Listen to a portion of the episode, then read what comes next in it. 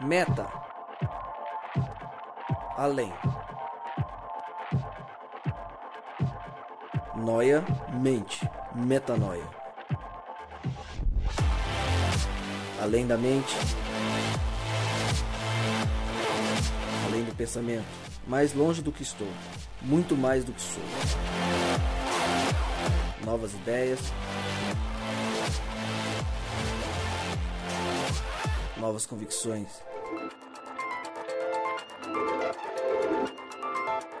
Relevância.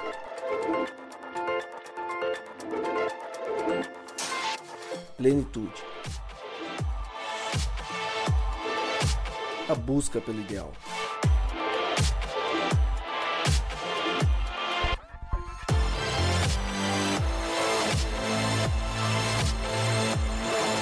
Metanoia.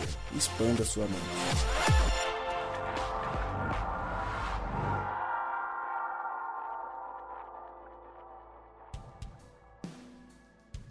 Seja muito bem-vindo, mas muito, muito, muito bem-vindo a mais um podcast Metanoia. Chegamos ao podcast Metanoia número 86. Como eu sempre digo, meu nome é Lucas Vilches e estamos juntos nessa caminhada. Lembrando você que toda terça-feira um novo episódio é lançado e você pode acessar todos os nossos conteúdos direto no nosso site, portalmetanoia.com. Lembrando você que a gente tem um blog, a gente tem escrito constantemente e eu te convido para entrar lá, podcast meta, portalmetanoia.com barra blog. Acesse, leia e expanda a mente também por meio dos textos. Nós já estamos à mesa e hoje a gente tem se visto pouco, então hoje eu quis pegar o Rô com exclusividade. Estamos apenas eu e ele, Rodrigo Maciel. Só eu e você, Rô. Ah, cara, Frente tô a frente, frente a frente com o Gabi. frente a frente com o Gabi, né? A Gabi tá aqui perto mesmo, Gabi tá aqui, exatamente, boa. E aí, tá na paz, Rô? Eu tô na paz, graças a Deus, depois de um final de semana ótimo. é, a gente tá aí mais uma vez gravando o Metanoia, que é uma alegria pro nosso coração, cara. E- Demais. E, mais além do que gravar, eu acho, é a, é a companhia, né? A gente poder estar junto aqui e trocar umas ideias e sair daqui sempre pensando naquilo que foi falado. Sem dúvida. Às vezes a gente prepara o que falar, mas quando a gente chega aqui, é, as coisas vão se compondo, né, com quem tá participando. E sempre a gente leva para casa metanoias novas aí para poder. Essa é a segunda vez que a Desfrutar. gente faz um podcast só eu e você. É a segunda? U- Essas, a gente tinha feito um, eu não lembro exatamente qual episódio, quando a gente falou de internet. Vida na internet, pessoal que posta muita coisa, fala muita besteira.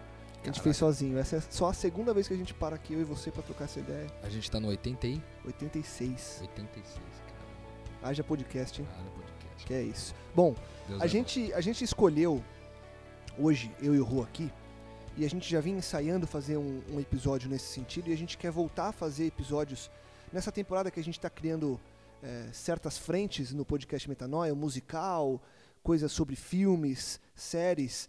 A gente também tem percebido que há muito conteúdo bom, relevante e polêmico também nas redes sociais. E muitas vezes, porque a gente fecha um tema, a gente perde a chance de falar sobre pequenas eh, caixinhas que aparecem nas nossas páginas do Facebook, Instagram ou qualquer outra coisa, e aí a gente não consegue trazer relevância a temas que tem muita coisa por trás. E a gente vinha ensaiando fazer um episódio justamente sobre as coisas que a gente vê nas redes sociais. E você deve ter se perguntado o que, que é essa imagem que está aí no, na foto desse episódio. Primeiro eu vou terminar de explicar e eu já entro nessa imagem.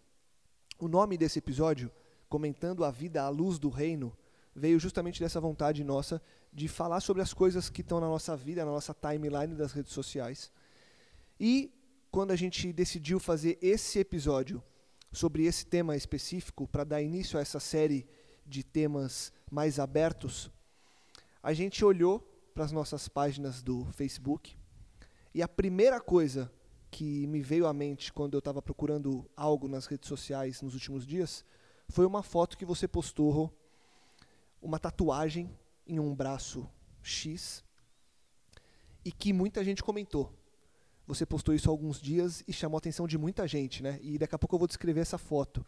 Mas para já gerar curiosidade, foi uma foto que marcou muita gente aí, né, Rô? Sim, eu tenho, na verdade, essa imagem ela, ela me persegue um pouco, vamos dizer assim, porque eu, eu a vi há uns três anos atrás e desde então essa imagem nunca mais saiu da minha cabeça, assim, sabe? Uhum. É muito forte para mim. Então, postar ela essa semana teve um pouco a ver com o que eu estava pensando na hora. Eu acho que o, o Facebook tem um pouco disso, né? Que ele, que ele coloca o que você está É, pensando, né? Exato, exato. E eu estava pensando justamente sobre aquilo. Todas as coisas que eu posto na internet são, são coisas que eu estou pensando naquele momento. Assim, eu, eu busco sempre fazer um crivo nesse sentido. Não porque eu, eu achei uma coisa legal e aí eu passo para frente. Não, eu, é aquilo que eu estou pensando naquele momento. E essa imagem tem, tem sido minha companheira de caminhada nesses últimos três anos aí. Faz muito bem para mim. Se por acaso você deu play no episódio, porque tem muita gente que é detalhista e muita gente que não é detalhista.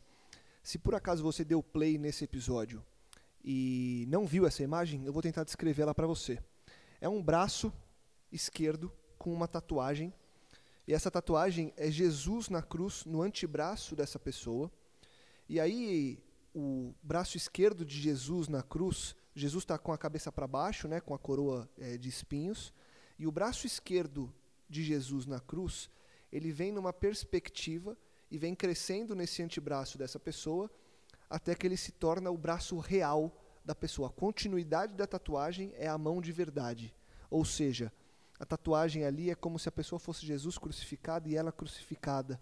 Por que, que isso vem mexendo com você há três anos, Rô? O que, que isso tocou seu coração três anos atrás e por que, que você talvez compartilhou de novo agora essa imagem? Cara, são, são vários motivos, né? Acho que primeiro a imagem isoladamente falando, é, a imagem do Cristo crucificado, ela traz é, uma uma lembrança da graça, né? É, do escândalo que foi a- ele que era Deus é, se entregando em nosso lugar numa num tipo de morte horrenda, né? Uma morte terrível, mas para nos dar vida, ou seja, ele foi é, até esse ponto para que eu e você não tivesse mais medo de morrer. Sim. Isso, então, essa é a primeira, é a primeira face dessa imagem para mim. A morte do Cristo, aliás, retratada pelo artista que, que fez a tatuagem, muito é, de muita qualidade, assim, porque representa. ah, Você olha para a imagem, você vê sofrimento, você vê. Sim. É, você, você pode identificar as outras duas cruzes que estão ali com os, os outros ladrões da cruz, que foram crucificados juntos com Jesus.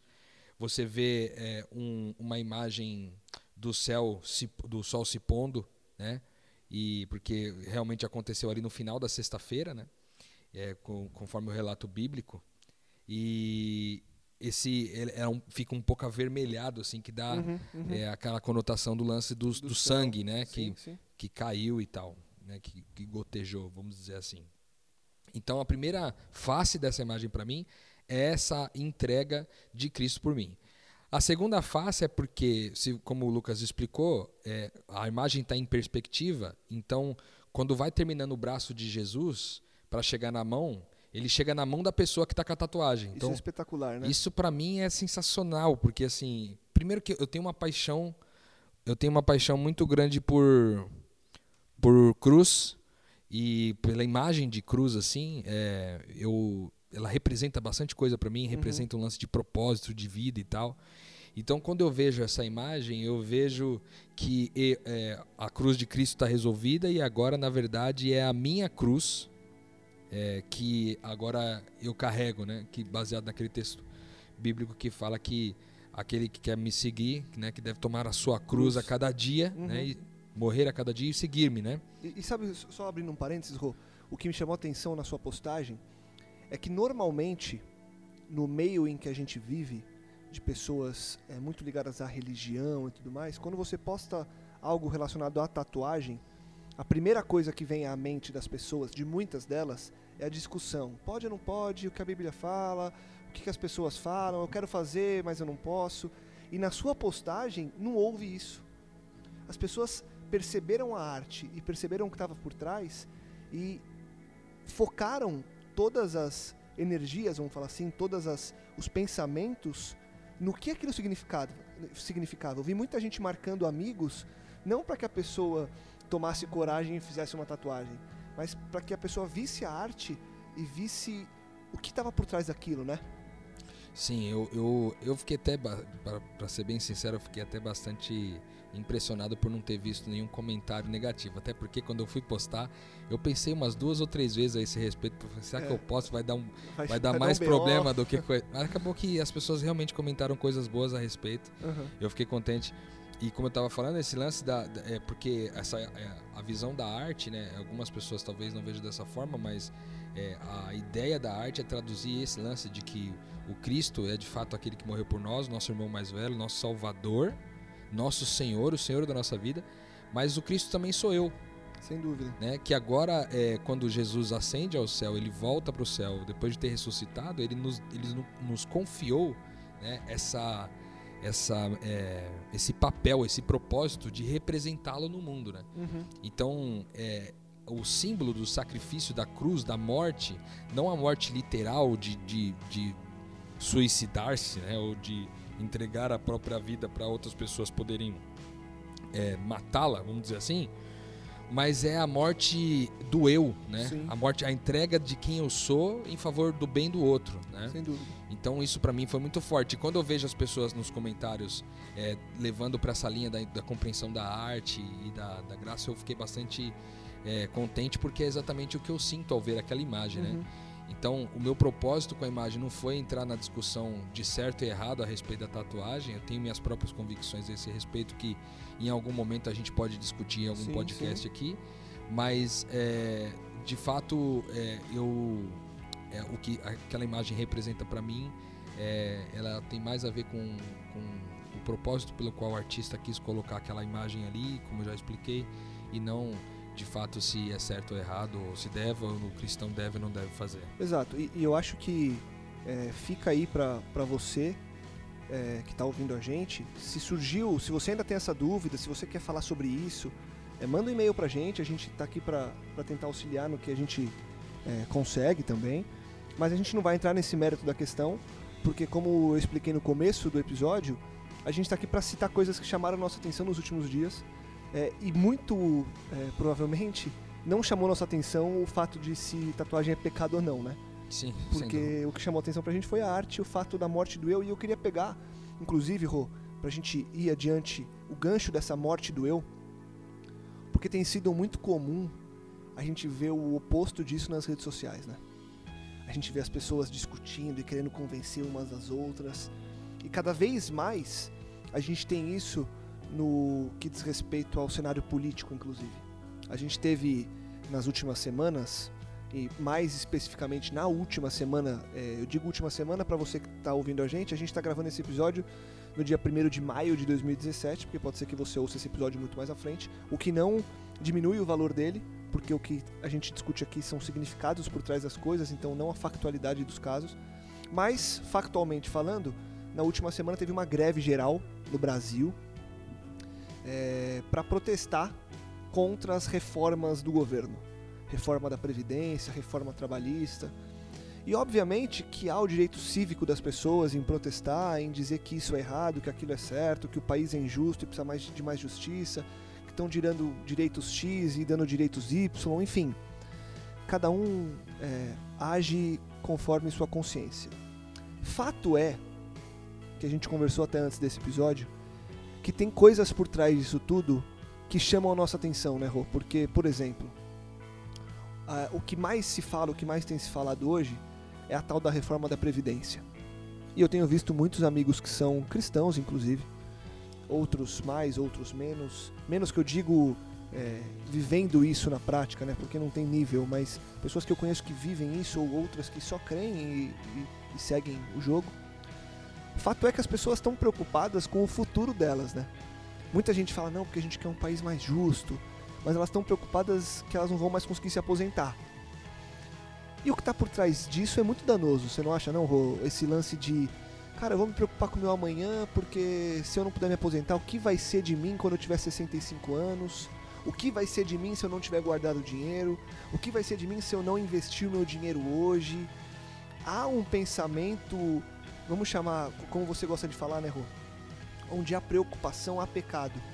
Porque onde há preocupação, há o domínio, para mim, tirando da mão de Deus. E as pessoas estão muito preocupadas em se estão muito preocupadas em se preocupar com amanhã tirando as coisas do controle de Deus, né? Você também enxerga por, por, esse, por esse viés, essas coisas todas que estão acontecendo aí no mundo, no Brasil? Com certeza, cara. Eu, eu vejo que a gente já falou sobre isso em alguns podcasts nossos.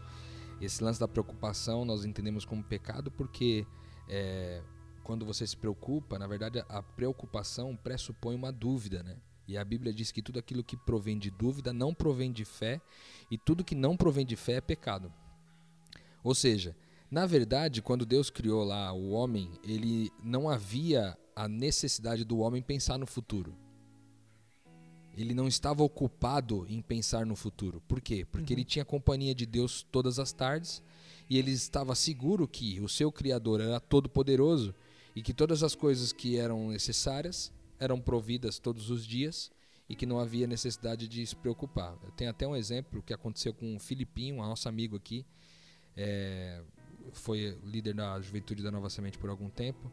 É, numa missão que ele fez lá no Amazonas, ele contou essa experiência pra gente. Ele estava é, pescando junto com um pescador ali, ribeirinho. E aí a pergunta, né, capitalista, vamos dizer assim, do Filipinho foi assim: Cara, por que, que você não, não, não pesca mais peixes, cara, e, e vende, assim, para as pessoas e tal? De repente você pode ganhar uma grana com isso e tudo.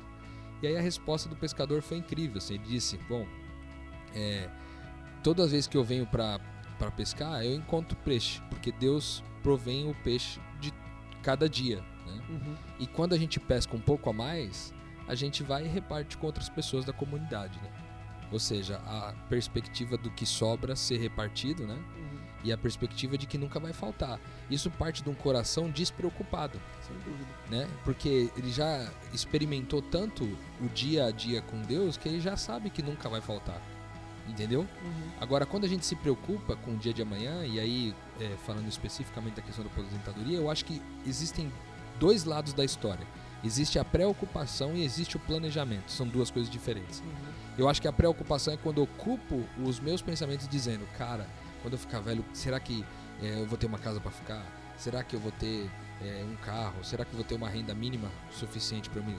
Será que esse será que é muito ruim? porque ele pressupõe preocupação, que pressupõe dúvida, que por consequência é pecado. Agora, o planejamento eu vejo como algo saudável. A própria Bíblia diz que como que você quer é, edificar um prédio e não senta para fazer os cálculos, né? Então a Bíblia também ela valoriza a questão do planejamento. Planejar é uma coisa, preocupar-se é outra. Né? Então eu acho que quem se preocupa com a aposentadoria é, deveria talvez fazer uma uma avaliação interna para descobrir pô, o que, que é no, que está no meu coração. É uma preocupação é um, ou é um, uma predisposição de planejamento? assim? Co e, com, e, como hoje, pegando esse seu gancho aí, Rô, como hoje uma pessoa consegue identificar é, se ela está se preocupando ou se ela está planejando? Na prática, onde está a principal diferença entre um e outro? Ou o que é planejar e o que é se preocupar? Você falou um pouco já agora da preocupação, mas talvez o que seja então a, a, o planejamento sem a preocupação. Eu acho que é, o planejamento sem a preocupação, ele pressupõe que, primeiro, nada vai faltar. Esse é o primeiro ponto. Segundo, ele pressupõe que Deus é abençoador sempre. Então, seja se eu tiver muito ou se eu tiver pouco quando eu tiver mais velho, é, o que eu tiver vai ser bom para mim, porque Deus não me abandona em nenhum momento. Né? E quando a gente fala de um planejamento sem preocupação, a gente está falando de um planejamento é, que você é, calcula as suas reservas, né? Na hora que você recebe seu, sua remuneração, você diz, cara, é, um determinado valor eu vou reservar, né? Para que amanhã eu consiga dar continuidade na minha, na, nas minhas despesas, etc. Mas isso não no intuito de tipo assim, não, vou guardar isso aqui para eu ficar rico e quando eu estiver no final eu curtir a riqueza que Deus me deu. Não. É sempre na perspectiva de ter com quem repartir. Uhum. Eu acho que faz parte do, do coração daquele que entrou no reino de Deus poupar recursos, falando de dinheiro. Faz parte do coração daquele, mas o problema é o motivo pelo qual eu poupo. Entende? Quando eu estou falando de aposentadoria, eu estou querendo é, poupar para ter uma vida mais confortável amanhã, ou eu estou querendo poupar para que quando alguém cruzar o meu caminho, mesmo sendo idoso, eu possa ajudá-lo. Uhum. Então, eu acho que essa é a diferença principal. É de entre planejar e preocupar-se. Eu acho que está primeiro na questão da certeza de que Deus é abençoador sempre, que Deus é provedor, e segundo, que a motivação do meu coração em poupar ou em planejar é estar sempre pronto para dizer sim quando alguém precisar. Exato, boa. E hoje, é bom você que está ouvindo a gente é, tá atento, porque tem muitas armadilhas por aí, né?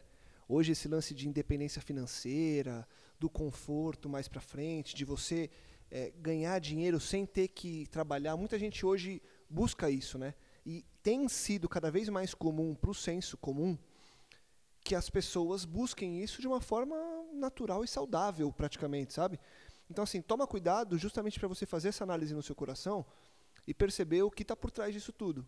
Se é uma vontade de sentar os seus 40 anos e não ter mais que trabalhar e não se envolver com mais ninguém e viajar o mundo para curtir a vida, e aí sonde o seu coração para ver se você acha que isso está certo, ou se é realmente para você ter mais condições, cada vez mais condições de sempre poder continuar compartilhando. Né? Acho que o compartilhar, a, a vontade e a prioridade em compartilhar é sempre um, um bom foco para as pessoas também, né, Rô? Perfeitamente, porque a palavra de Deus diz que nós somos dispenseiros do reino. Significa que nós temos a chave da dispensa do reino de Deus, ou seja, não há motivo para a gente se preocupar com o dia de amanhã, uma vez que a chave da dispensa pertence a nós, entendeu? Sem dúvida. E que Deus está o tempo inteiro colocando coisas na dispensa para que a gente possa abençoar a família. Né? Esse é o propósito máximo, né? que a gente cuide uns dos outros né? e nisso perceba quem Deus é. Porque Deus faz isso, Deus se ocupa de cuidar da gente. Da mesma forma, a gente se ocupa em cuidar dos nossos irmãos. Esse é, o, é, o, é a prioridade do reino.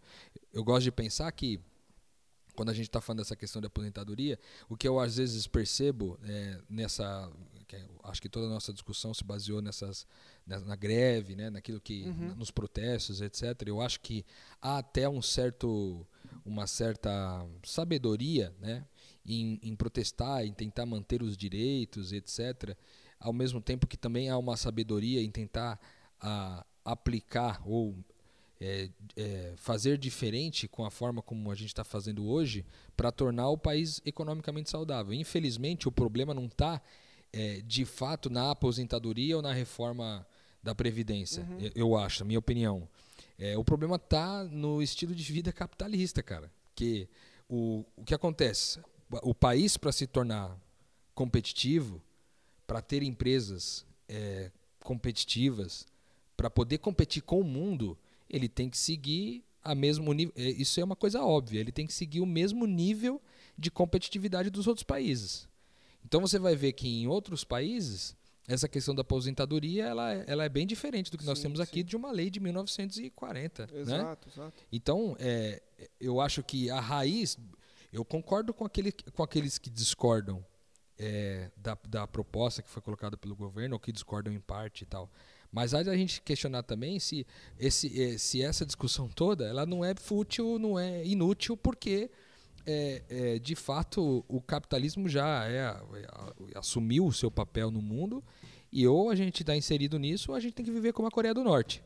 Exato, exato. E, e, e, também tem um ponto, Rô, que eu acho importante a gente colocar aqui, que muitas vezes as pessoas não percebem que elas estão envolvidas em um, em um jogo, um jogo que está muito bem definido, de política, de economia, de pensamentos, de dogmas que as pessoas têm para a vida delas e que elas vão fazendo quase que uma lavagem cerebral na sociedade para que a sociedade participe daquilo. Então, pense o que você pensar. Quando você apoia um lado ou o outro, você está simplesmente fazendo parte de um time. Você está simplesmente fazendo parte, ao meu ver, tá? É a minha opinião. Você está fazendo parte de um jogo de pessoas muito poderosas que estão fazendo o que eles querem, que colocam as cartas nas mesas, que colocam as coisas à sua frente e, inclusive, te influenciam a escolher o que eles querem, seja para um lado, seja para o outro. E o que está por trás disso tudo, que para mim é o que é mais grave, é o ego. Porque no fundo, no fundo. Não quer o outro, né? Eu não quero te convencer é, se é bom ou se é ruim a reforma da Previdência, porque eu quero que você tenha uma vida mais confortável, ou mais feliz, ou mais saudável. Eu quero te convencer que é bom ou que é ruim, para que você venha para o meu lado, para que os meus argumentos vençam os seus. Então hoje você vê nas redes sociais as pessoas, não, porque a greve é coisa de vagabundo. Aí vem o outro. Não, porque a greve não é coisa de vagabundo. Vagabundo é você que diz que a greve é coisa de vagabundo. Ah, não, porque isso é errado. Aí eu disse: não, não, não. O que é errado é isso aqui. Então, assim, as pessoas estão o tempo todo expondo as suas opiniões, não para que as outras sejam tenham uma vida melhor, não para melhorar a vida dos outros. Elas estão expondo as suas opiniões simplesmente para mostrar que as opiniões e os argumentos delas são mais válidos que os dos outros. E olha só, também nessa de ver as redes sociais e trazer aqui para nossa discussão, hoje à tarde, um, um, grande amigo aí, o Lisandro Stout, ele postou um texto no Facebook que vai muito ao encontro disso e é uma pancada, que tem muito a ver com esse lance do ego. Eu vou ler aqui, Rô, pra gente comentar isso aqui também. Ele postou hoje na página dele do Facebook o seguinte texto do Ty Gibson, um pastor, se eu não me engano, é americano. Não importa o quão diferentes conservadores e liberais parecem ser na superfície, porque eles tendem a ter uma característica definidora em comum. Eles se odeiam, ou pelo menos eles não gostam, desacreditam, desmentem e desmontam politicamente uns aos outros. Em ambos os lados há orgulho de opinião, arrogância de atitude e, mais gritantemente, um espírito de censura contra o outro. Assim, as diferenças são apenas superficiais, enquanto que no fundo elas são movidas por um e o mesmo espírito, o espírito da inimizade egoísta que crucificou Jesus. Porrada. No fim das contas, o que move tudo isso é um desejo de sobrepor ao outro, que foi justamente o desejo que levou Jesus à cruz. Dorme com essa. Essa discussão é uma discussão, é, ela é bem antiga, né? Que é a discussão do valor da religião para o mundo, né? O quanto a religião é relevante para a sociedade, né? porque ela acaba criando muitas vezes esses dois lados que, não diferente da política, brigam entre si é, sempre e não buscam encontrar um equilíbrio, né? Que ele está falando de conservadorismo e liberalismo. Na religião, E na exato. política a gente fala de direita ou esquerda, quando talvez, talvez, direita e esquerda sejam duas faces de uma mesma moeda. Sem dúvida nenhuma. Enquanto liberalismo e conservadorismo são também duas faces de uma mesma moeda. Né? Às vezes a gente está querendo defender um, quando na verdade o equilíbrio entre ambos seria saudável para todo mundo. entende? Justamente porque virou time, né? Porque, Porque- virou eu quero te vencer, não quero, eu não quero que seja melhor para todo mundo, quero que seja melhor para mim. E é interessante quando você cita essa questão de time, Lucas, porque é, quando a gente falando de time, quando a gente monta um time para participar de um campeonato, né, para participar de um, de um torneio algo do tipo, você nunca entra na perspectiva da competição pensando em fazer o bem pro outro. Você está interessado em vencer e aí tem até aquele o caso lá Rodrigo do, Caio. do Rodrigo Que eu Caio, que eu ia acho que é, que é tá bem Ch- chama tanto atenção aquilo, justamente pelo fato de que aquilo não é bem visto no- na disputa. Quando o cara pensa no outro, ele é visto como um ET. Então assim, virou a maior notícia do ano o Rodrigo Caio ter simplesmente dito a verdade. Não é que ele, ele defendeu o outro, ele, enfim, com... não, ele simplesmente falou: não, não, não, não, juizão. Pra você que não sabe, o Rodrigo Caio, ele num jogo do Corinthians de São Paulo, houve um lance em que ele e o atacante do Corinthians, o Jô, foram pra cima do goleiro pra tentar pegar a bola e o pé do Rodrigo Caio bateu no goleiro, o que eh, gerou uma falta. Por ter sido uma falta, eh, se fosse uma falta, uma falta desleal ali do atacante deixando o pé no goleiro, o juiz veio e deu cartão amarelo pro Jô. O Rodrigo Caio, no mesmo instante, falou: Não, não, não, juizão. Fui eu que bati o pé no goleiro. Tira o cartão. O juiz tirou o cartão. Só que aquele era o primeiro jogo da disputa entre São Paulo e Corinthians. E o Jô, se tomasse o cartão, ele não jogaria o segundo jogo. No dia, no dia seguinte saíram as notícias que o Rogério Ceni chegou no vestiário chutando garrafinha d'água, perguntando inclusive pro Rodrigo Caio: "Eh, Você sabe que você sabia que se ele tomasse o cartão ele não jogaria o próximo jogo? Ele falou: Cara, eu fiz o que eu tinha que fazer. E aí, mais notícia ainda foi o que o, o Maicon, zagueiro do São Paulo, companheiro fez, de, de equipe, né? que falou né, na coletiva de imprensa do dia seguinte, dizendo que, quando perguntado sobre o caso, ele falou: Eu prefiro que a mãe dele, do meu adversário, chore do que a minha mãe. A frase do Maicon é a frase que. É, o que representa o mundo hoje, cara. Exatamente. Essa disputa toda que a gente tá falando é o que é, é essa frase do Maicon, né, Rô? É isso aí. E o que, o que eu acho mais incrível é que você vê, é, teve a segunda partida entre Corinthians e São Paulo, o E Jô fez o gol. fez o gol, né? E o São Paulo foi desclassificado com o gol do jogo que teoricamente estaria é, indisponível para essa partida em função de ter tomado dois cartões amarelos. Né? E eu, eu gosto de pensar nisso porque é, essa, essa postura do Rodrigo Caio ao, ao dizer a verdade até o fim é, foi criticada pelas talvez as pessoas mais importantes, né? Porque o capitão do time, né? O, o, Maicon Maicon. lá, o, o técnico e toda uma comu- torcida, toda uma comunidade é, da imprensa, sim. né? Que houve uma certa, alguns diziam o politicamente legal, é, correto é, é. tal, e outros, na verdade, desceram a a, A vara, lenha, a é. lenha nele, né?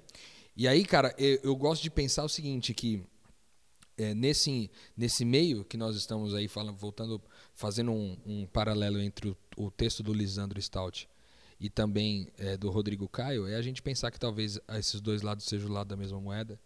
E olhando para o Rodrigo Caio e vendo que a verdade é necessária, talvez quando a gente se junta nesses times, né, quando a gente faz parte de um time, vencer é vencer a qualquer custo, ou seja, o que tiver que fazer para a gente poder no final dizer que foram que nós somos vencedores, nós vamos fazer. Então isso é, coloca por terra todo o senso de comunidade, de partilha, de reino, né? Então toda a competição não prevê isso daí. Sem né? dúvida. E aí no final das contas acaba que geram essas anomalias humanas, porque para mim o humano nesse caso foi a ação que foi humana foi desvalorizada, enquanto toda uma ação de desonestidade é valorizada. Nós, nós estamos falando de mundo, isso aí é o mundo que nós exato. vivemos. E é o que a gente vê rolando a página da rede social, né? É Por isso que justamente a gente quis fazer esse episódio, porque para nós chama atenção e provavelmente para você que ouve a gente também chama. Você vê coisas nas redes sociais que você fala, cara, por que, que isso acontece? Por que, que as pessoas fazem isso? E aí também tem o lado do wow, eles fizeram isso, ele fez isso. No caso o Rodrigo Caio, no caso das pessoas que se põem no lugar dos outros, no caso da compaixão, pegando o gancho da primeira coisa que a gente citou hoje, daquela foto, a morte do eu, né? E aí, dando andamento também em mais um ponto que chamou nossa atenção essa semana, um grande amigo meu, o Reinaldo Gotino, postou nas redes sociais, ele é apresentador do Balanço Geral da TV Record, e ele postou um vídeo, na verdade no Balanço Geral teve um vídeo, que depois ele postou nas redes sociais dele, mandou num grupo de amigos e tudo mais, de uma menina num restaurante nos Estados Unidos, em que o pai filma a criancinha, ela viu fora do restaurante na calçada Pela janela. pela janela um morador de rua sentado ali num, na- num banco da, da rua e ela vira pro pai e fala pai posso levar comida para ele? E aí o pai fala claro. E ela pega o prato dela com enfim não lembro exatamente o que tinha e ele o pai começa a filmar a filha e a filha sai simplesmente vai na frente do morador de rua e deixa o prato mesmo o prato de cerâmica ali do, do restaurante entrega pro morador de rua ele dá a mão para ela e ela volta. Isso é fantástico porque é, na inocência da criança é a necessidade que a gente tem de compartilhar, né? É a necessidade que está no nosso coração que o mal durante os anos corrompe. Porque quando a gente pensa que a gente é criado por Deus e a gente vê um mundo tão egoísta, a gente fala, nossa, por quê, né? E a gente volta ali ver a criancinha, por mais que tenha é, lá no início da, da infância aquele lance de brinquedo, é meu, não é seu, não te empresto, aquilo ali é muito mais por uma necessidade de, de posse, de nem saber o que é a posse, de ficar com medo de perder, do que um não vou te emprestar porque eu sou egoísta. Pelo menos eu vejo nessa, nessa linha. Porque quando você vê uma criança dessa, olhando através da janela, indo lá entregando um prato de comida, isso é o que ainda resta, depois de tanta destruição ao longo dos anos, do que Deus plantou em nós, né? Exatamente. Que é essa vontade de compartilhar, de ter compaixão, de olhar para o outro e falar, cara, eu vou dar meu prato de comida para ele. Por que não, né? Por que não, né? Isso, isso é, é muito forte, né, Rô? Muito forte. E eu, eu tenho estudado no, no mestrado é, de teologia é, algo a respeito de família esse semestre, né? A gente é, tem focado esses últimos, os últimos dias de discussão e todo o restante desse semestre falando a respeito da família e há um destaque especial para a criança. E ao analisar ali todo, todo o comportamento de Jesus com relação às crianças é, é engraçado porque ele, ele coloca a criança no colo, né, enquanto os discípulos ali tentando afastar as crianças de, de Jesus, porque naquela época elas eram ainda de menos valor do que é hoje, né? É, eles tentam afastar as crianças de Jesus para não atrapalhar o que Jesus estava fazendo, que teoricamente era mais importante do que as crianças tinham para interromper. E aí, quando ele coloca as crianças no colo, né, ele coloca as crianças no centro de tudo e diz, e diz para as pessoas o seguinte: deixai-me vir, vir a minhas crianças, que ela, é delas o reino do céu. E na sequência, ele diz assim: se vocês não receberem o reino de Deus como essa criança, né, a partir da perspectiva dessa criança, vocês não não entrarão no reino de Deus. O que, que ele está querendo dizer? E que para mim foi muito forte, foi um aprendizado desses últimos dias.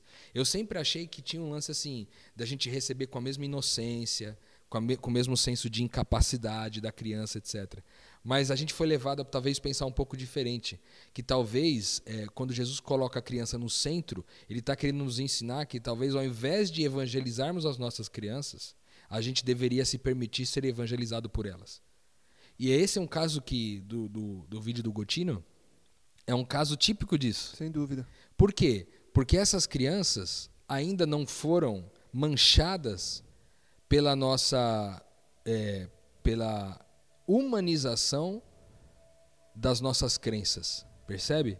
Elas ainda carregam inerentemente a confiança no outro, porque a gente muitas vezes não ajuda o morador de rua porque a gente se sente inseguro o medo de ser roubado, mesmo de ser agredido, medo de ser agredido. Porque a gente relativiza muito também, né? A gente pensa muito, né? Raciona... A criança não pensa, cara. É, a gente faz. quer racionalizar, a gente quer dizer, não, será que tá...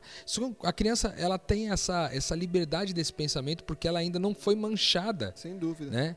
Pela humanização das, das coisas. Então a gente, né? Os, os adultos tentam num, num, é, num geral, a gente tenta humanizar a mensagem de Deus, é o Evangelho, a gente tenta humanizar, colocar numa perspectiva humana.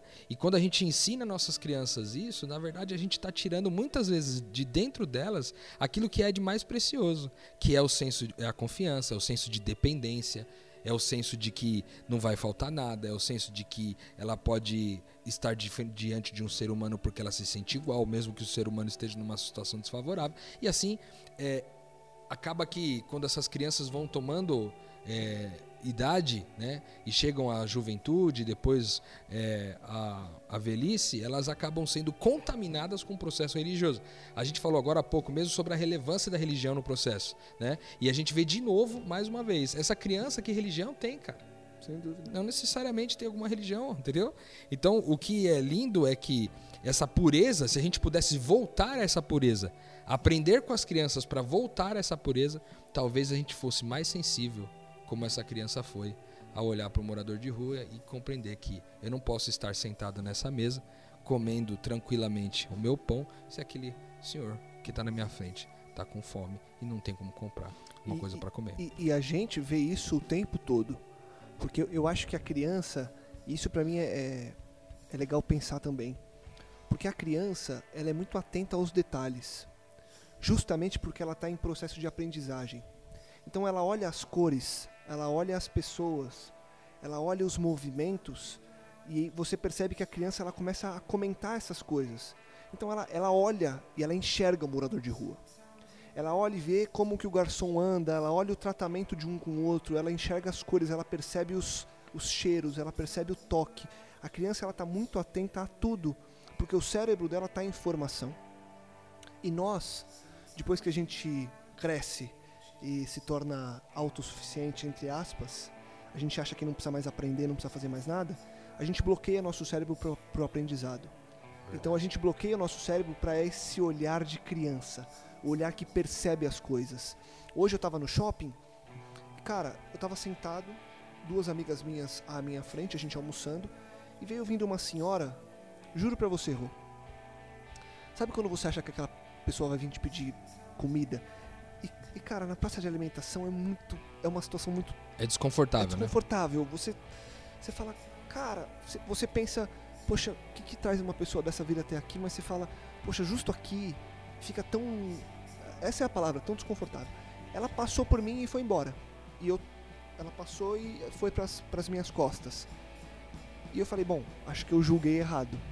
Cara, deu dois minutos, a minha amiga que estava de frente a mim falou, falou, olha aquela senhora, ela tá pegando o resto de comida naqueles lixos de praça de alimentação. E eu olhei e ela tava pegando, embrulhou e foi embora. E ela falou, será que a gente vai lá? E a gente ficou meio pensando e acabou não indo. Ela- a mulher sumiu com o que ela tinha pego. E eu fiquei pensando, eu falei, cara, a gente não enxerga essas coisas. O shopping estava lotado hoje. Quantas pessoas viram, inclusive a gente, e eu me coloco nesse. Quantas pessoas viram aquela mulher fazendo aquilo e deixaram aquilo acontecer porque, enfim, a mulher escolheu fazer aquilo. Porque a gente não olha com esse olhar da criança. A criança, se olhasse aquilo e entendesse que aquilo é algo errado, ela ia levantar e falar: Não, não, senhora, não precisa fazer isso, não, vem comer com a gente. Ia trazer a senhora para a mesa, entendeu? Só que a gente deixou a senhora pegar comida e ir embora, porque talvez ela faça aquilo todo dia. Se fosse uma criança no meu lugar, ia levantar e não ia esperar a menina perguntar se deveria ou não fazer alguma coisa. Ela ia dar o dela, né? Ela ia dar o dela, meu. Só que a gente não faz, entendeu? Porque a gente parou de olhar o mundo com os olhos de uma criança. Tem uma música do Charlie Brown Jr., se eu não me engano, que ele fala isso. Não vou lembrar agora o ritmo e qual música que é. Mas eu lembro que tem uma música dele que ele fala de olhar o mundo com os olhos de uma criança. Que só quer brincar e não acha a resposta. A vida, é, enfim, não lembro agora o resto. Mas é isso. é- é- as pessoas sabem que precisam olhar o mundo com os olhos de uma criança. Tá numa música popular. Deus já falou da Jesus por meio de Deus ali, é, Deus por meio de Jesus falou da- dessa necessidade de ter esse contato com as crianças, de entender o que está por trás dessa criança e a gente não entendeu ainda. A gente olha as pessoas, a gente olha as redes sociais, a gente olha as coisas julgando e não se colocando no lugar delas e tentando fazer daquilo algo melhor. A gente olha as coisas, tratando as coisas como coisas normais. Então a gente olha uma greve, a gente olha uma reforma, a gente olha um protesto e acha que aquilo é inerente ao mundo. A gente não para para pensar o que está por trás daquilo ou o que poderia estar por trás daquilo. A gente para de pensar. Você entendeu onde eu quero chegar, Rô? A gente, a sociedade hoje parou de pensar. Então muita gente ouve a gente e não pensa no que a gente está falando. E eu te convido agora, você que está ouvindo a gente, você não precisa e não deve acreditar em tudo que a gente fala. Para para refletir, discorde, vá atrás, vê se tudo isso que a gente está falando é verdade. Vá atrás, vê se você acha essas notícias, esses textos, entendeu? Nem tudo que a gente fala aqui é verdade porque a gente falou. E você tem que desconfiar, você tem que ir atrás, você tem que pensar. As pessoas pararam de pensar. As pessoas simplesmente ouvem e leem as coisas e deixam por isso. E é por isso que a gente tem times hoje no mundo. Porque eu chego pra você e falo, Rô, é o seguinte, eu acho que tudo isso que tá rolando é ruim.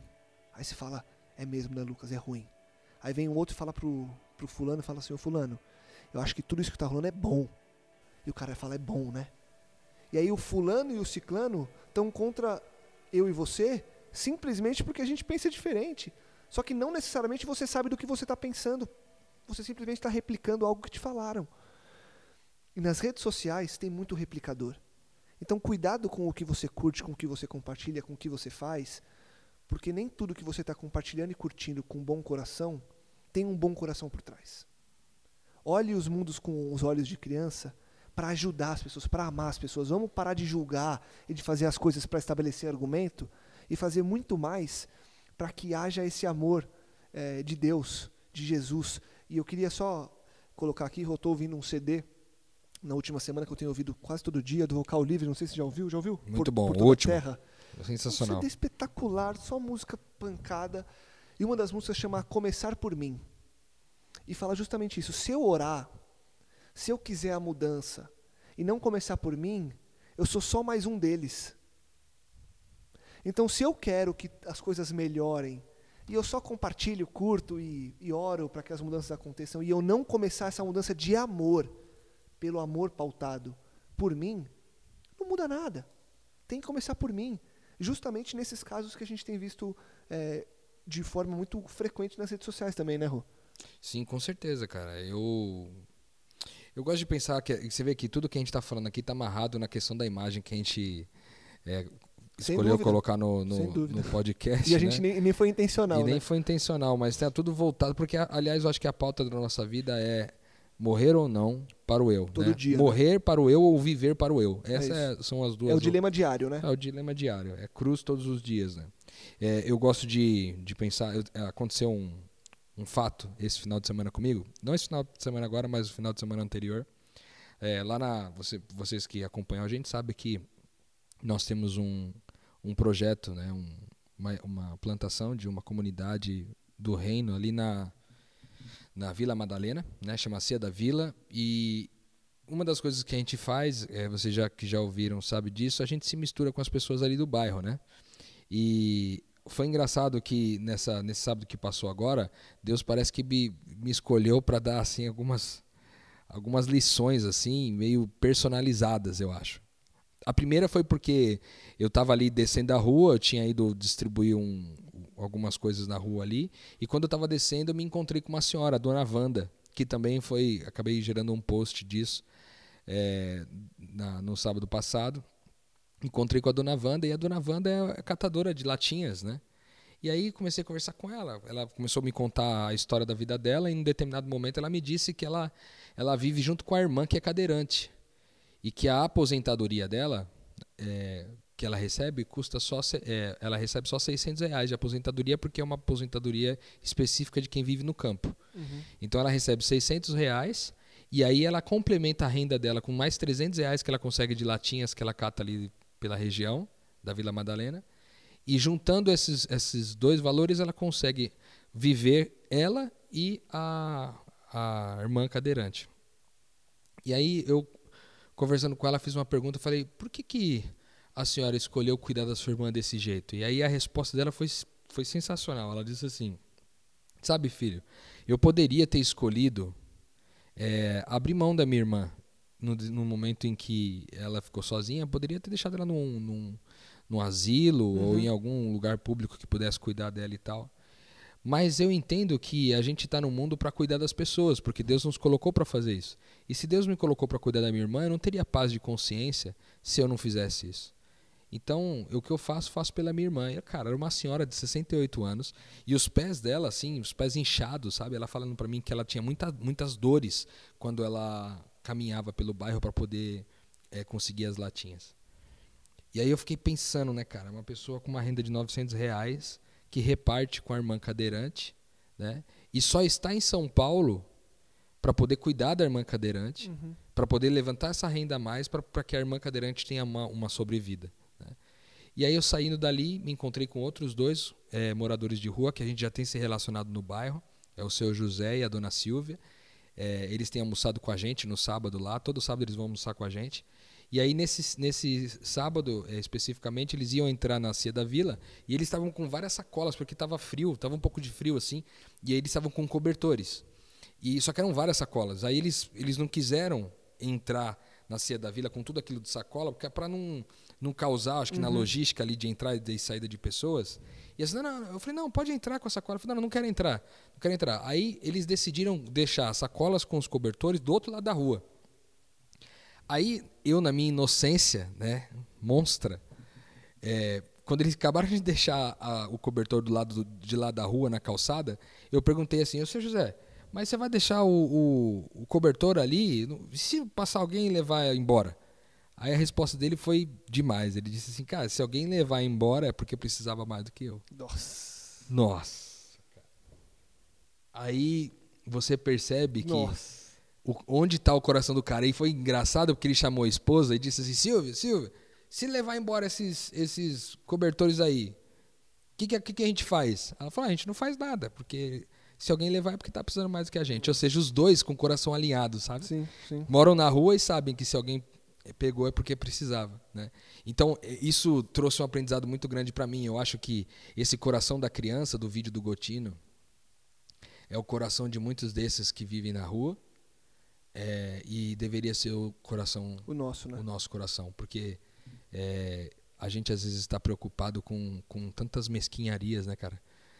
Quando na verdade essas pessoas já entenderam que a vida está em repartir, né? Que a vida consiste em repartir e repartir pressupõe que alguém morreu para si próprio, para que outras pessoas pudessem ter vida, né, cara? E, e percebe, né, Rô, que tudo isso só acontece quando as pessoas estão dispostas a ter esse olhar voltado para o outro, né? Só quando tem, só quando, quando o olhar está tá voltado para o outro. Quando você está ligado que que há vida fora do eu. É, sabe aquele lance da, da do, das agências espaciais que buscam vida fora da Terra? seja uma agência espacial do seu próprio eu. Procure, se você ainda não encontrou, procure vida fora de você, porque tem, e tem muito mais do que dentro de você. No caso do fora da Terra, a gente não sabe o que rola por aí. Mas aqui, quando você olha para fora, você enxerga que a vida acontece e que as pessoas precisam de você, né? Eu o diria, tempo todo. eu diria que talvez mais do que isso. Eu diria que só há vida fora Exato, de você. Exato. Porque dentro, cara, de verdade, se você dentro ainda é o reflexo do que está fora, na verdade, né? Exato, é o reflexo do, do lixo que, que o mundo chegou, ao ponto que chegou. É, somos nós carregando esse lixo para lá e para cá. Sendo que a vida está a um passo, a uma decisão né, de, de distância, vamos dizer assim. Uma simples decisão de, às vezes, abrir mão do meu para que aquilo que eu chamo de meu ser nosso se tornar algo é, de valor para nossa vida. Eu vou dizer para vocês, eu tenho experimentado um pouco disso nos últimos quatro anos e, cara, eu não quero viver mais a minha outra vida, assim, eu já nem considero ela mais como possível. né, mas é, a cada dia acho que a gente aprende mais a esse respeito, a gente encontra é, um pouquinho mais para dentro da terra, a gente vai cavando e vai descobrindo mai- maior beleza a cada dia de viver dessa forma, porque a gente ainda está muito contaminado com esse estilo de Sem vida. dúvida.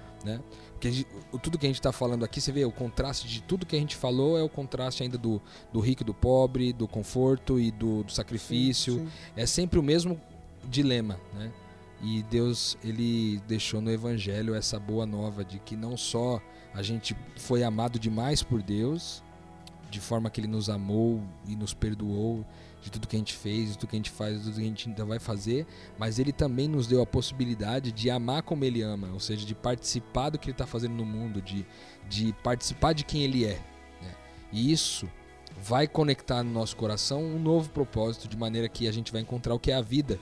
E isso que é, a gente tem feito, essa vida egoísta que a gente tem escolhido viver durante todos esses últimos anos, todos esses últimos meses, é, a gente vai perceber que ela de fato não agrega nada nem para nós nem para ninguém e que uma vez vivendo a vida de Cristo, uma vez vivendo esse propósito de repartir, de viver para o outro, a gente vai encontrar o que a vida é e a paz, né, como a Bíblia diz, que o reino de Deus é, ele não é comida nem bebida, né?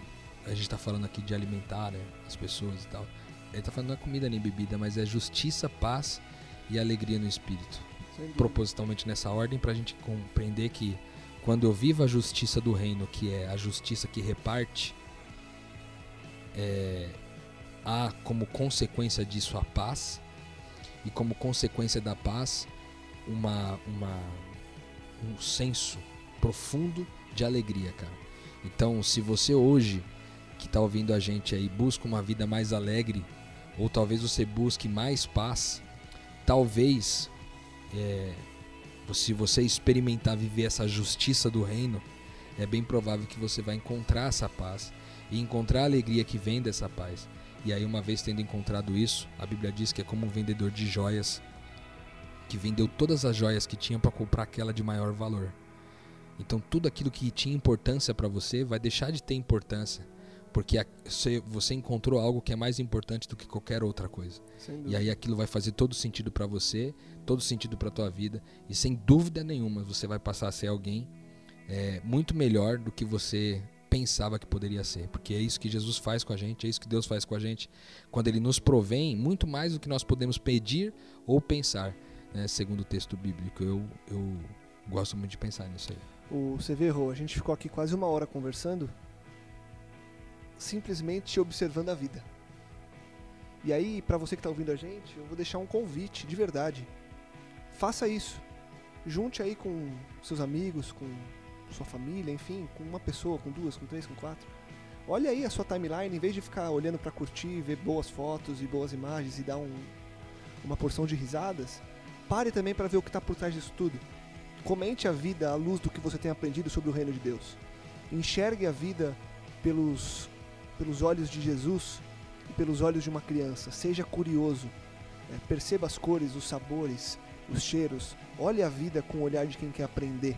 Para que você possa também. Cara, a gente trouxe esse episódio justamente para que fosse algo é, mais leve. E o quanto de aprendizado a gente sai daqui de uma conversa entre amigos. Então faça isso você também. Comente a vida à luz do reino de Deus. A gente promete fazer mais episódios nesse, nesse sentido. Tem muita coisa que a gente tinha colocado aqui para conversar e a gente não vai conversar hoje, mas que a gente vai conversar em outras oportunidades. Isso se não surgirem mais 10, 12 notícias na frente, né, Rô? Porque coisas acontecendo tem e aprendizados por aí também tem, de, tem aos montes, né? Faça uma opção, talvez, aí de assistir menos séries e encontrar com mais pessoas. Talvez Exato. troque uma série, uma noite ali de, de constantes e subsequentes episódios da série que você mais gosta e busca talvez viver uma série real ao conviver com alguém né, diferente de você e nesse bate-papo que o Lucas falou aqui é, talvez encontrar mais vida é, na vida de outras pessoas. Sem dúvida. Eu acho que isso pode ser muito útil para você. Sai do casulo. Vai Sai viver porque Deus te chamou para viver para você mudar a vida dos outros, né? É isso Rô, aí. Show de bola. Tamo junto. Tamo junto. Para você fica aquele convite de sempre. Antes, se você ficou com alguma dúvida, alguma sugestão, quer indicar conteúdos pra gente falar aqui, manda seu e-mail para nós, podcastmetanoia.gmail.com. Eu deixo aquele convite de sempre. Compartilhe, divulgue e ajude que mais pessoas possam expandir a mente. A gente volta sem dúvida nenhuma, com certeza absoluta, pela graça de Deus, semana que vem. Metanoia, expanda a sua mente.